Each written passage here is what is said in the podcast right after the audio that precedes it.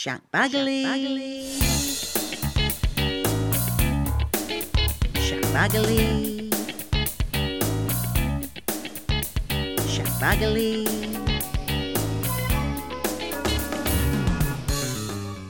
Hello and welcome to Shackbaggerly, an old Lincolnshire adjective to describe absolutely anything loose and disorderly, which sums up this Lancashire lass quite nicely. My name is Katie Johnson, and in a moment we'll be joined by the first of my guests, which include a baker from Series A to the Great British Bake Off, an artist with a few tips on drawing food, and if, like me, you love a chopping board, we meet a former chef who now devotes his time to making them. First, though, because we're on Series 2, Episode 6, here are a few things with the same number. Men shaved in one minute by champion barber Robert Hardy in 1909 ways Shakespeare, spelt Shakespeare, and points for a Q in Portuguese Scrabble. Hope you've had a good week. Been a busy one this end with Glyn and I working away in Wales. Stayed at a lovely hotel. Uh, not sure how, but we ended up in the bridal suite. and there was a bath that took centre stage in the room. It was just there. You walked in the door. The bed uh, was a four poster bed as well, I must tell you and then so the four poster bed was ahead of you when you walked into the room, and the bath was on a raised plinth right in the middle, um, but with two chairs on the side of it as if for an audience. Anyway, came in handy when I wanted to fill the kettle whilst Glyn was in the shower. It was Cowbridge Food Festival we were at, not far from Cardiff in South Wales, and that's where I met Martin from Richkins Woodcraft, who was there selling his beautiful handmade chopping boards and serving platters. Martin, a chef for over 25 years, working mostly in hotels in Cardiff, in London and Dublin, struggled to find boards he wanted to use, so made them himself, and now that hobby is his full-time occupation. Looking at his wares, I have to say I was initially drawn to the pieces in oak. They were beautiful, but as was the olive wood too that he had on display. So where had that come from? From a gentleman uh, who imports from olive farms around the world. So once their trees stop producing fruits, he buys the roots, the trunk, everything, brings it to the UK, and processes. I love, I do where I can work with British hardwoods, mainly Welsh woods from the two timber mills I use in either side of Cardiff. But the olive wood is lovely, and the boards and the grains, patination in there, it sells really well, and people love it. And it's lovely wood to work with as well. But like where possible, for a lot of the bespoke stuff, we'll do out of Welsh woods, so oaks and ash and stuff. Beech and uh, alder we use quite a lot. So thinking about it, though, the olive trees, if they've stopped fruiting, they must be old. So the wood that you're working could be hundreds of years old. Easily, yeah. Anyway, like I say, the, they say the minimum they produce fruits for is 50 years, but some of the trees could be three, four, five hundred years old. You, you never know. And some of the grain patinations in the olive wood, like with the British woods where we get the rings, you can count out the rings once you do a cross slice. It's a little bit harder with the olive wood because the grain is all over the place. Uh, but sometimes if you can get a log slice of olive, you can count out, you know, and work out where the rings are going. They're not perfectly symmetrical like the British trees are. So sometimes, yeah, you can date the wood depending um, if I can get it as a slice. We can then date how some of the older wood is. But yeah, like I say, olive trees can go for mm. hundreds of years. So, and like I say, some of the olive farmers um, have been established for generations as well, going back. So, especially in Cyprus, Tunisia, a lot of the farms are handed down through the generations. So, some of the trees have been there for a long time. And like I say, it's a shame, you know, the trees have to come down because they've stopped producing fruits, but for as a commercial side for the business, you know, they do remove the tree and replant. And so we have a little bit of traceability with the olive wood of where it's from. And the gentleman I use in Gloucester who runs a business doing this, he has good relationships with them. So, you know, he, he knows he's not getting anything that's just been felled for the sake of felling. And then same with the the oaks we use. Um, so again, you know, I like to know the traceability. Same with cooking, same with chefing. People like to know the history of where the oak is from, so we know it's come from Usk and it's come from a fallen oak that's come down. Um, I haven't got any here, but I had some um, sequoia that was um, come from a Celtic manor. So you know, it's finding the history behind the wood, and you know, every tree's got a story to tell. I think. When you get it, then you get it in not a raw state, I suppose, because it's already been, as you say, air dried. Yeah, um, so I'll buy from the timber mills, so they'll plank them and then stack them and um, air dry them mostly. The olive wood gets kiln dried because it takes uh, quite a while for the olive to dry, but for the British woods, um, they're all air dried And some of them, the general rule of thumb is an inch thick of wood is a year's worth of drying. So some of like the big chopping block there, that's three inches thick. You know, that's probably been air dried for a minimum three years. And it depends on our temperature, our climates, as we all know, with the, the weather's up and down at the moment with climate change. So, like say, if there's a very wet summer and winter, then the woods will take longer to dry because the wood is naturally drawing in moisture all the time. So the wood reacts to its surroundings as well. So the beauty of wood, you can never, it's never completely 100% stable. Well, a bit like us, really. yes, yes, we're all up and down. So you've got your bit of wood. The- What you end up with is governed by the size of the plank, I'm guessing. So that beautiful thing there, you haven't done a lot with her, I suppose. It's, it talks to you, I, I guess.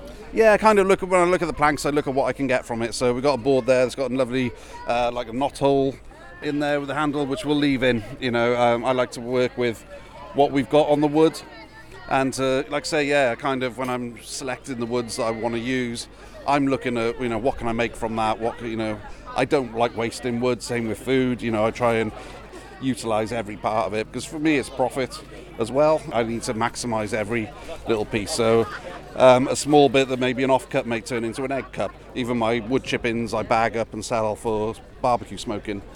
So you've got your bit of wood. Talk us through the process because it, it's all already there for you. You just have to create something from it. Yeah, so like I say, we uh, it's all been air dried and seasoned, so um, we call it seasoned wood. So you need the moisture to be around about the 15 to 16 percent moisture.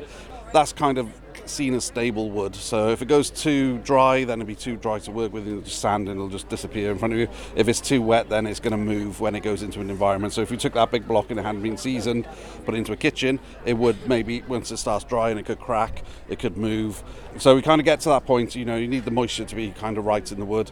Then it's just a process. Then depending, some of them we need to flatten. So we'll have a thickness planer, we'll put it through, and that'll take the flat edge on it. And then if we can't fit it through the thickness planer, we'll use a router sled and uh, get a flat edge on it. And then it's a lot of sanding, sanding, sanding all down through the grits. So between each grit of sanding, you wet the board, and this lifts the grain back up. Uh, so when you do the next sanding, it gets really smooth. So we only really take them down to about 150 grit of sanding. You can go to thousands of grit, and it's be really fine.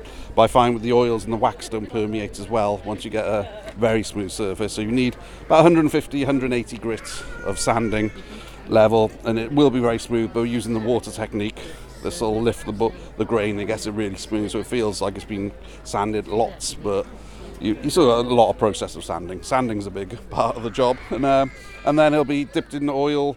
Uh, we use a food safe oil, um, butcher's block oil that we use. Um, I've got a big metal sink that we dip that in. And then once it's dried, it comes out of there after about 48 hours. It goes in only for about 20 minutes in the oil. That just allows the wood to suck up as much oil as it can hold. And then we leave it dry for 48 hours. Then we use our beeswax and mineral oil mix that we get from, uh, we get raw beeswax from Liz Vane from Nature's Little Helpers. Then we'll wax them. They have a couple of coats of wax, and then, like say, I'm here. I'd normally sit and wax them through the day as well, with the sunlight and stuff. Because you've got to think, wood is just constantly trying to dry out. So it's, So we've got it. We're taking it home. Quick tip then for us with chopping boards, cutting boards. How often do we beeswax? Do we oil? What do we do? as much as possible, really. Like I say, I'm probably my own worst enemy because I only do mine like maybe once a month, and I've got access to the wax and uh, knowledge.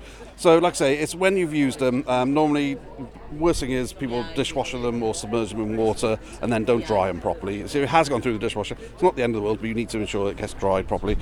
What I normally do is wash it up liquid onto the board or onto a scourer, scrub it in depending on you know what you've used them for. Um, leave that for a few minutes. Use an antibacterial one. Just allow that to work for a minute or two. Then uh, sponge it off, wipe it off, dry it as best you can with a cloth and a towel. Try and stand them up to air dry them, and then add a little bit of the wax on. Give it 20 minutes, then buff it with a clean cloth, and it'll just keep the wood levels moisture, the moisture level in the wood correctly. So yeah. And the wood will tell you if it gets to a point where it's not absorbing any oil or the wax, then the wood is moisturised to where it needs to be. So the more you do it, the better. Thank you to Martin from Richkin Woodcrafts.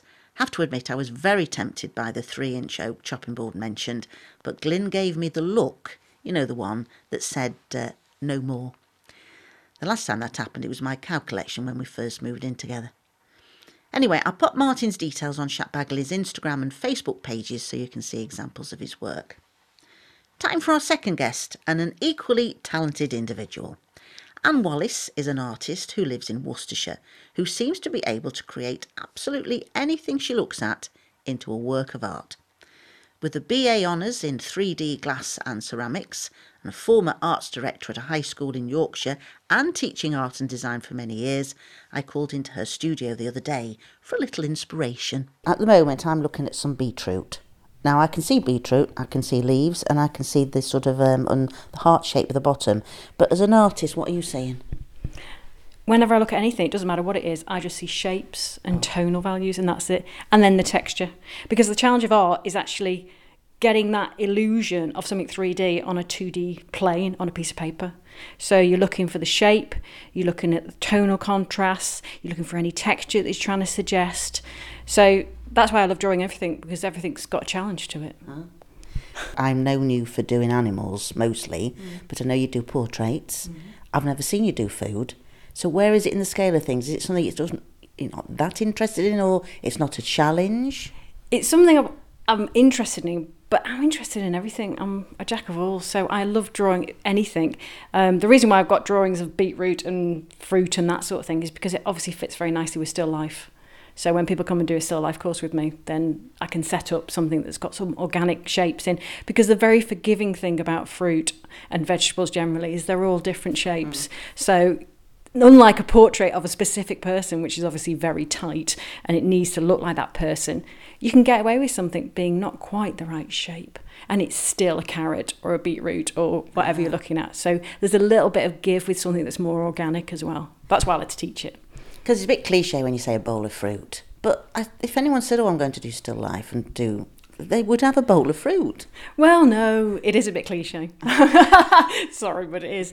When I do still life, I tend to set it up with a theme. So it's like might do like breakfast. So I'll have the cups and saucers, croissant uh, on a plate uh, with the maybe the uh, you know if you're having cheese with it or jam with it or whatever. So I'll have the whole setup. So it tends to be I like to do if I do still life. It's like a scene, a moment in time just before we eat breakfast or just before we have ah. our coffee and cake or something like that. So then it pulls it all together.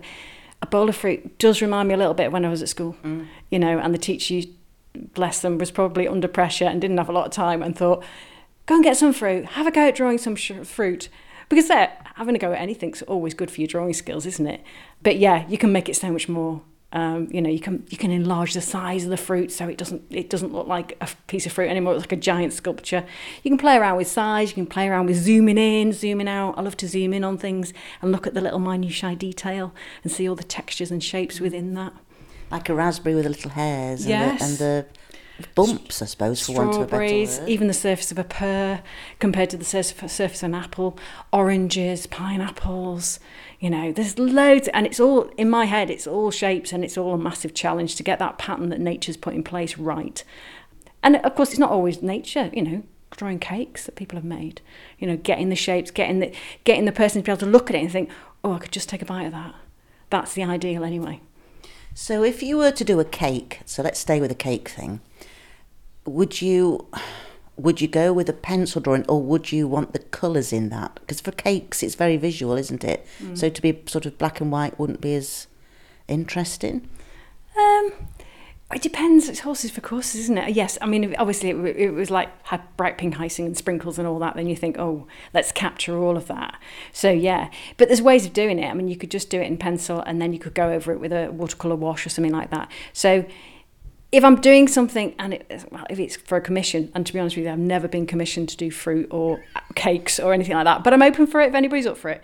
Uh, but if it's a commission, then I'd like to draw it in pencil first anyway, and just get my head used to the shape and think about because if I can get the texture in a pencil, I can get it in a coloured pencil, and I can get it in a in a, in a paintbrush because it's knowing how to get that texture and how to suggest that that oozing shiny nature of the icing running over the edge or whatever it is. Mm folk love to take pictures of their bakes and because it's everywhere on social media. So what a wonderful idea to maybe capture it then in a painting or a drawing. With baking, you have to be technical. With art, you have to be technical. Oh yeah, ever so. I mean, yeah, if you're going into colour, then colour mixing. Uh, it's all about the material you're using, what technique you're going to use for it. So completely different drawing with a pencil than drawing with a pen because you can't rub it out. Then drawing with a pen and ink because you're adding some colour and some tonal values to it. And then what kind of ink are you using? Or you're you using watercolour? So within each genre of technique, there's a different way of approaching a subject like a cake or something like that. But obviously, you'd look at the photo and you, in in my head, I'd work out which material would work best for it. And you'd have to kind of measure a little bit, wouldn't you, to start off? You couldn't just go free. Well, you could go freehand. But if someone was starting off, I say someone, me, what would you do? Oh yeah, basically, sit down, look at it, measure it, have your rubber there, rub it out as many times as you need to. Don't be pressurised into getting it done in five seconds. It's going to take time. Anything that's worth doing will take time. So talented is Ann, incredibly patient, as it's Ann who's been teaching me to draw and more recently paint. If you've um, been following Shackbaggerly, and thank you ever so much, you need a medal. It was Ann's class that I did the painting of Harvey. Again, I'll pop Ann's information on Shackbaggerly's social media so you can see for yourself how talented she is. A couple of mentions. Hi to JR Hiker Baker Bear, who loved hearing from Terry Hartill last week, as did Amy Barlow Jazz. Brendan says, What a truly fascinating man. Wasn't he just? And Jerry, who's now going to look at flatback furniture with a new eye. Hi to Judy, to Terry, to Sarah, to Laura, and Emma, and Lisa. Thank you so much. Lisa kindly left a review. Also heard from a lovely lady from Sweden who's about to take a UK citizens test. She's lived here since the mid 90s, I think she said. So I thought I'd ask what sort of questions they come up with, as apparently there's sample ones on online. Uh, well, I can't stay, as one of them is where does the phrase beyond the pale originate? I know, I ain't a clue either. Time to talk Bake Off, and a contestant from Series 8, James Hillary was the first time he and I have met, albeit via a laptop. Hey, how you doing? Oh, you've got a posh background. Oh, it's a it's a blurred office because I'm in my messy home office. Oh, is it one of those backgrounds that can change wherever you are in the world? Uh, yeah, I think you can. I normally just go for fuzzy, but I could be on a beach somewhere nice. Oh, okay. How easy is it to do that? I'm intrigued now. Go on, put it on a beach. Oh, oh, now you now you're testing me. Um, let me see if I can. Oh, yeah. There we go. Oh. Oh, I say we've had nice weather in the UK, but not as nice as where you are at the moment. You've even got a breeze in the palm tree. Yeah, I was going to say it's a lot colder than that image shows. Thanks for doing this. Nice to meet you. Uh, yeah. Oh, we've got you. we've gone back to a fuzzy office now. You obviously feel more comfortable with that one. yeah, Now, I was trying to work out. It was 2017, I think, and 2020. Is that right? You were on yeah, that's right. Yeah, we were the first year on Channel Four. Oh gosh. which was a, a unique experience because we all auditioned thinking we was going to be on BBC and it was going to be Mary Berry, Mel and Sue, but we didn't hear to the last minute, literally, um, when it was announced in the press. So Oh, It must have been announced just before we started filming. So we only had like a week or two's notice to get our heads around it. Um, or, or before they announced the um, Hmm. that it was moving. Um, so yeah, we it was very last minute, and obviously we were all nervous because everyone loved the BBC, and there was lots of oh, we're not going to watch it because it won't be the same. And but luckily they they cast it really well. Sandi Toksvig was an absolute gem. She was just so lovely. She gave everyone a big hug in the morning, and then Noel was crazy. He was he, he- the yin and yang was brilliant between them. I was going to ask about Sandi because I, I I think she's wonderful, and I had read somewhere that she used to hug you every morning. But that that was right. Every single one of you had an individual hug. Yeah, in the morning we'll be in there early, setting up, um, sort of making sure we've got all our ingredients. We'd be in the tent, kind of six in the morning, and Sandi will would always come in and have a little chat with everyone. She was also filming QI at the same time, and I've always loved her um, in QI, all the way back to number seventy three when I was a child. Me too. Um, so, um, so it was lovely. She she would tell her, you about her week, make sure your nerves were settled. She was just absolutely. She was wonderful. She Yeah. was like the tenth mum for us. yeah, it's interesting you say that at six o'clock in the morning. I don't think folk realise the hours that you have to put in So you'd be there, say, at six o'clock. So you probably left the hotel at five. And then what time would you leave on an on I say a normal recording day, but on a Saturday night, how long would you be there for? Do you think? Uh, on the first couple of weeks, because there's so many people in the bakers in the tent, we were leaving. I think sometimes it was sort of nine o'clock at night, getting back to your hotel for a meal about ten. Oof. Um, one of the things I didn't realise, which is daft, being a big fan of the show, was that there's lots of breaks in television. So we've obviously done our whatever bake uh, we were doing, and everywhere is carnage. And you forget that they have to tidy it all up for telly for the nice, pretty shots of you staring at your your finished article, and it all takes a lot of time. And then all the individual little interviews in between. Um, so yeah, it is a really long day, and that's sort of all the stuff outside of just the the concentrated baking periods. Hmm. But such a brilliant experience. It was. I, I loved all the behind the scenes I get and see how they filmed it because there's probably 25, 30, 40 cameramen, sound guys, producers, story producers all around you, hmm. which you never see on the telly. You always kind of you've got your cake ducking under a camera and working Yeah. out when you got to be quiet because Paul and Prue are about to ask someone a question. And Yeah. No laughing in the background at, at certain points. And also, you've got to wear the same outfit the whole time. yeah, and, and that, that's okay in the first bit of filming. They they start filming around this time of year, so it's quite cold in the tent.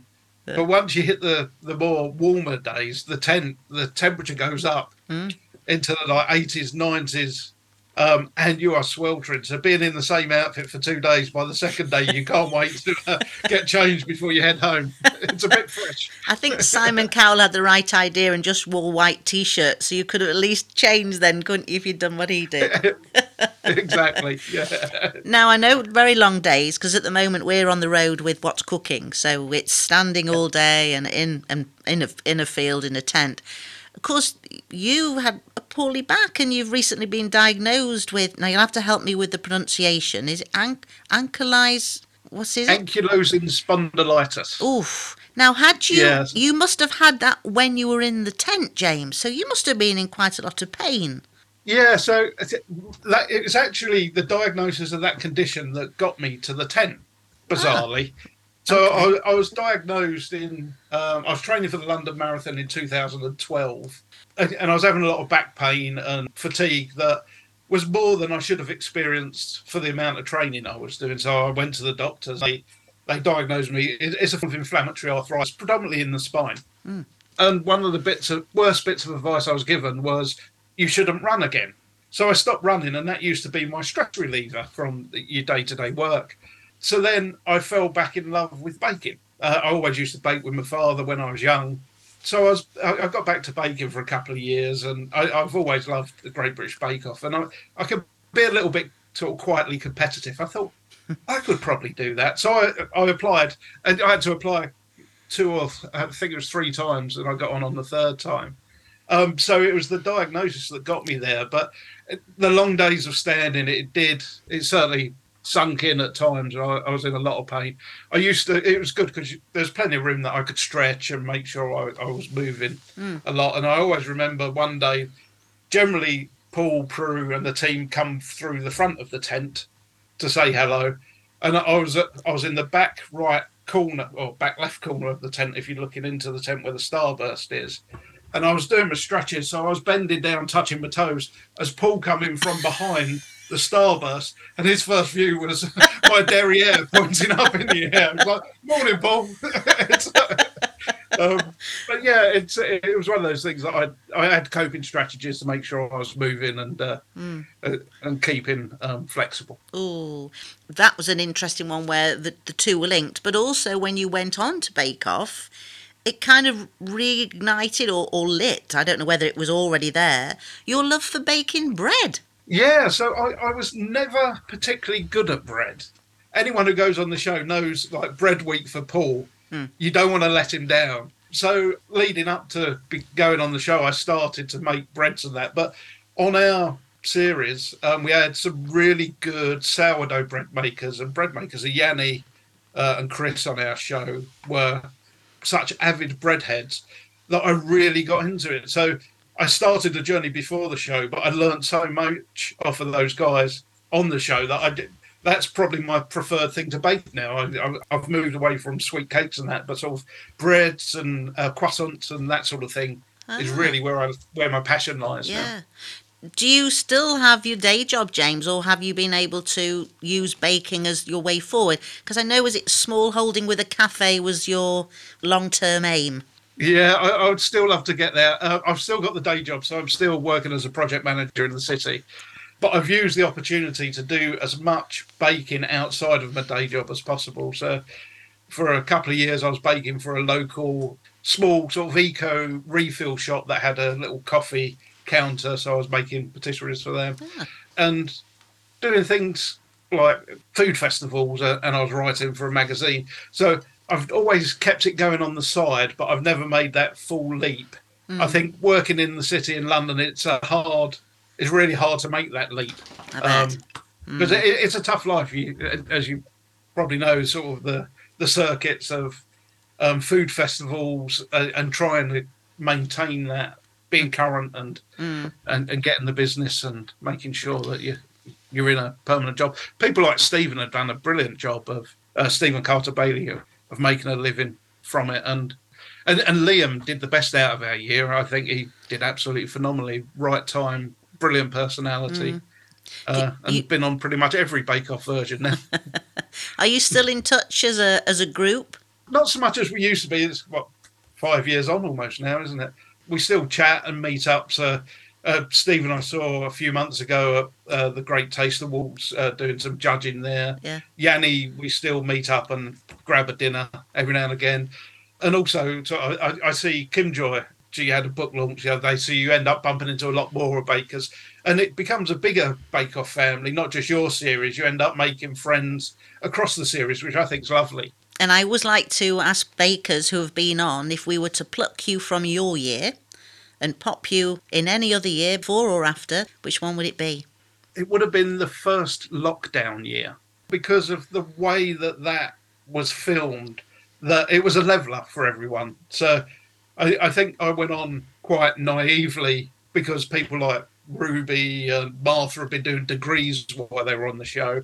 I thought oh that's okay. And i was working full time so i was trying to fit in practicing around a full-time job whereas if i could have been in the tent and had a week's practice Mm. I think the outcome could have been slightly different. So I think that that levels it. It's the way they filmed the uh, the US version as well, but also it, it's a, a big commitment to give up that that time to Mm. to fully commit to moving into a hotel for that long. Well, especially because you have a young family.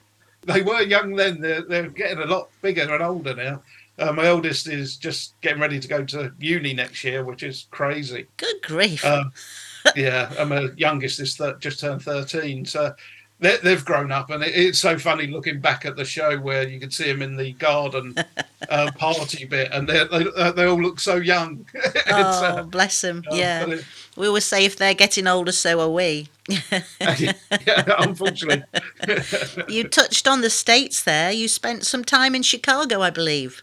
Yeah, so I, we lived in Chicago, just me and my wife, pre children, uh, around 1999 through to 2002. So we spent three years in Chicago, had a fantastic opportunity with the company that I work for now, and we was living downtown. So we had the perfect, we were near the lakefront, near all the nice bars, near the stadium. So we had a brilliant time, worked hard and played hard.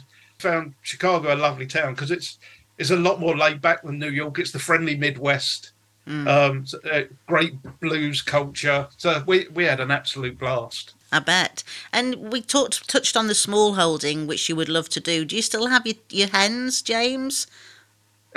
Unfortunately, we lost the hens, not through the foxes, they were stolen. Oh, Because yeah, they were at our allotment, which is um, only a 10 minute walk. Um, but our allotment got raided by we don't know who, and gradually people's hens started to go missing. oh, rotten Um, beggars. we yeah, so we've still got the allotment, me and my dad. So we still grow far too much rhubarb than probably the whole street can consume. um, uh, but yeah, sadly, we decided after that we were we would give the hens a miss. It, Yeah. was, not fair to them. Oh, Um, rotten beggars. Oh, you're just horrid Yeah. because you just don't know, do you? Because, um, yeah, we had hens for about 10 years. So I know how they, well, they become part of you, don't they? They've got such they characters. They've got such characters. Mm. It's uh, people probably don't know that about chickens unless they've had them, but they are such a fun pet to have as well as uh, having great eggs for bacon. It's uh, they're- just lovely to be around. They're so much fun. Yeah. You mentioned Dad, so is Dad's still with us then? He is, yep. He's he's definitely getting older, but um, still see him every week. Um, he comes up the allotment, which is nice. Mhm. Um, he was my inspiration to start baking. He always used to work nights, so the weekends would be in the kitchen cooking something, either Oh. be that curry or bacon.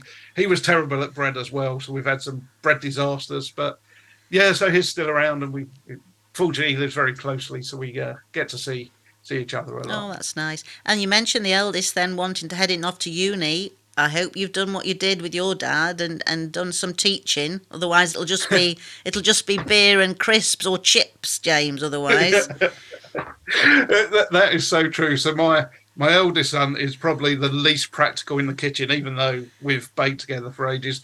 Uh, We've only just convinced him that he's got the skills to toast his own bagel now.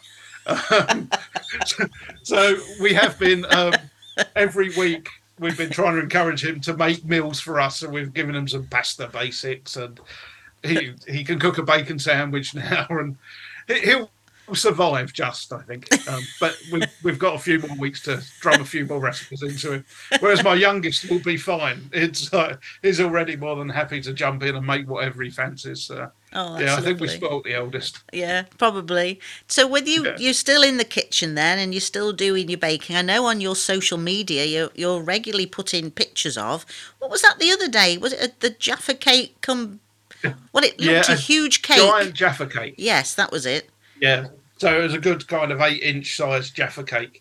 So uh, one of the things I, I've ended up doing with my uh, one of my neighbours is that they wanted to learn to bake, her and a friend. Mm. So I said, "Oh, well, I'll, I'll give you some lessons." Uh, it started off as we'll do it a few times, and we've been now probably going for about nine months. Oh wow! Um, and, and I always ask them what they fancy making, and um, they wanted to make a giant Jaffa cake. So I go away, research a recipe, and then on a Saturday morning we pop round. We have a good laugh, a good natter. It's really relaxing, and uh, we end up with something to eat. So it's a win for everyone. That's lovely. So what's on this week then? This Saturday? Uh, they want to do go to a more traditional sort of seventies, eighties Black Forest Gateau type cake. So Oh. I, I need to, Oh, which I'm fully in for because I love a Black Forest Gateau. So I hope it makes a resurgence after this. yeah, very very 1970s. So I'm picturing then chocolate sponge. D- Will you be putting black cherries in there? Yeah.